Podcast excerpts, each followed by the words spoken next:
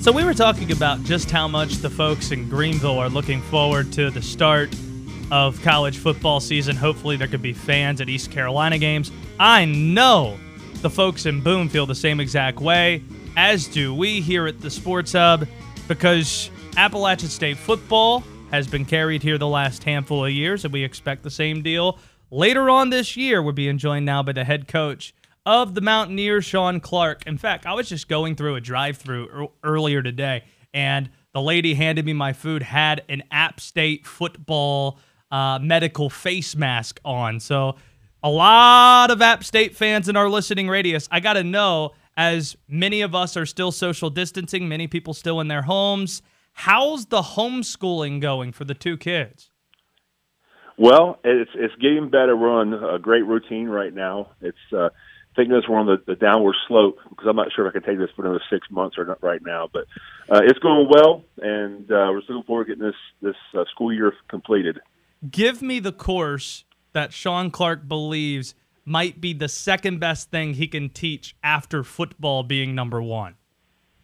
Well, it's for sure not math. This Common Core math has got me stumbled every single day because I get the same answer they get. We get we do it a totally different way. But I think fourth grade history and is uh, is my go to now, and uh, we're learning a little bit of science with the sediment rocks and and uh, igneous rocks. So we're doing very well here at the Clark household. Maybe if we have time at the end of the interview, we can get into um, the different kinds of rocks, sedimentary, uh, sedimentary and otherwise. Shawn Clark with us here. Follow him on Twitter at Coach underscore S Clark.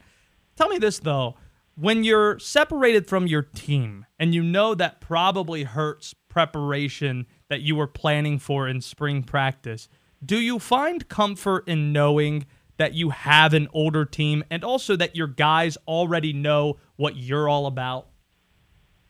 I, do, and, and like you know, you mentioned, we're we're very a senior heavy team this year, and those guys know what it takes to win. And with technology the way it is, our coaching staff has done a great job staying in contact with our players on a weekly basis. And uh, we just finished up finals last week, and now we're into a uh, we're doing position meetings through Zoom. So we'll have a team meeting uh, Thursday, and uh, we'll start with our position meetings, and we'll go ahead and do an install. Uh, we were very fortunate to have spring practice uh, early in February, early March, and we have 11, we got 11 days in, so we're ahead of the curve a little bit, and again, not much is going to change in how we play App State, the brand of football we're going to play. So I feel very comfortable where we are right now. You mentioned some of the Zoom meetings. Beyond that, what are some other ways you've been able to keep your guys engaged? Well, you know, the Zoom is probably the number one deal, and and through technology, we can send them we can send them tests through football. We can uh, we do FaceTimes. We can do multiple FaceTimes right now with with some of your players. Uh, so it's neat for me just to pop in on the Zoom meetings. I know when our, our offensive line is meeting twice a week now, I'll just pop in and say hello to them and and just different ways you, you do things. And and there's no playbook for this, so we're all learning at the same pace. And everyone I talk to, all the coaches throughout the state, are doing something a little bit different. And and we feel we have a great plan, and we just look forward to getting back in Boone and getting started for this coming season. We were talking to Lincoln Riley a couple weeks ago, and he said that the last dance provided an opportunity for him to instill in his players, hey, you need to act like there's there's no entitlement when you step on campus. There's none of that at all. Everything, even the greatest ever, had to bust it all the time when he was in college and in the pros in order to get what he wanted. Um, when you watch The Last Dance, are there anything? Is there anything that you pull from it that you pass along to your players as a teaching tool?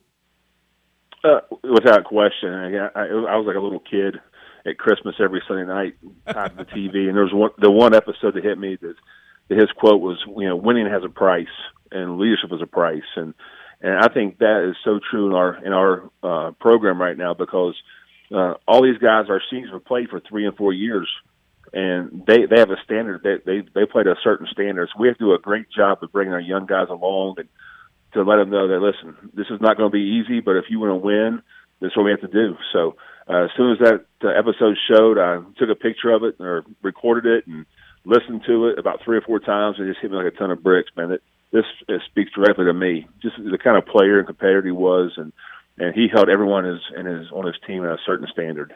Remind me, you grew up in the state of West Virginia, yes? I did. Charleston, West Virginia. Charleston, West Virginia. See, I was reading Wright Thompson's story today on Michael Jordan and about his roots in Wilmington. And the stories I read about him growing up in the woods, as someone myself who grew up in the woods north of Raleigh, I, I found inspiration knowing, hey, this guy, he he was able to walk similar land that I did and, and achieve greatness, maybe have the greatest individual career ever. You say you've been going to your television Sunday as if it's as if it's Christmas watching this. Um, what draws you to Michael? What do you admire most?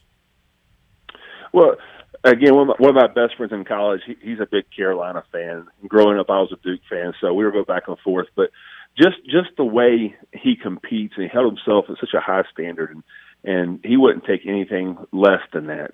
And just just you know, everyone sees all the great things he did, the great shots he made, but no one saw the hard work he put into it and to me, that's what it's about. Is you, you know, you know, in college football, you get out what you put in, and so that to me, that was probably the biggest thing I see is just, you know what kind of competitor is, and and, and he was always working to to achieve higher team goals.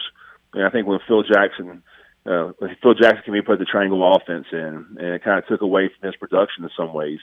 And just the way he buy into it as a team, a team sport, and and look where he's a six championships, one of the greatest players of all time.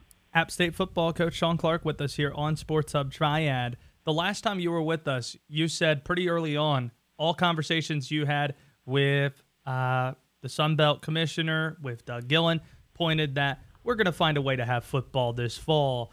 What gives you optimism that when we get to September, we're going to be kicking it off at the Rock? Well, I, I think it first starts with our state. You know, our, our governor's done a great job of uh, getting us back into some sort of a normal life. Um, but you know, we have weekly meetings, and every week something's changing. And I do think we're on the verge of uh, getting back to a normal life. And I think once we start football, that's going to give us a, a sense that hey, we beat this virus, we can go on with our lives, and it, it won't be the same, uh, possibly, but at least we'll have football back in our lives again. I've got to know though. I see Dave Clawson. He has his ACC Big Four championship ring that he got for his uh, team after beating all the ACC Big Four teams. Your team wasn't on the schedule, so they couldn't call themselves North Carolina state champs. Had the great year last year, more wins than any other team's ever had in state history. Um, how much do you circle that game? Wake Forest, App State. What's it mean to you? Well, again, I have, a, I have a lot of respect for Coach Clawson. Uh, this would be uh, I've, I've played against him when he was at the University of Richmond. He was at Bowling Green, and now Wake. He's an outstanding job at Wake. Um, it's going to be a great. It's a great game. I think it's great for college football. I, I wish we did it every year. I wish we played all all teams in the state every year. I think it's great for college football. Anytime you can play a regional schedule. Uh, I go back. We played Wake Forest here uh, a couple years ago, and it was the largest crowd ever in the history of our school. We played UNC Charlotte the last two years, and both broke attendance records. So um, I think it's great for college football, and we can't wait to get started. And I know it's going to be a great crowd in Winston Salem. There'll be a lot of black and gold from both teams, and our fans will be prepared for that game. And we look forward to carrying the game on our radio station. And there's a lot of App State fans listening right now. Coach, thank you so much for spending the time. No, I appreciate having us on, and uh, tell you what, all these App fans out there, we can't wait to see you at the Rock this fall, and be safe out there. Likewise, Coach. Thank you so much. Thank you, bud. That's App State football coach Shawn Clark spending some time with us.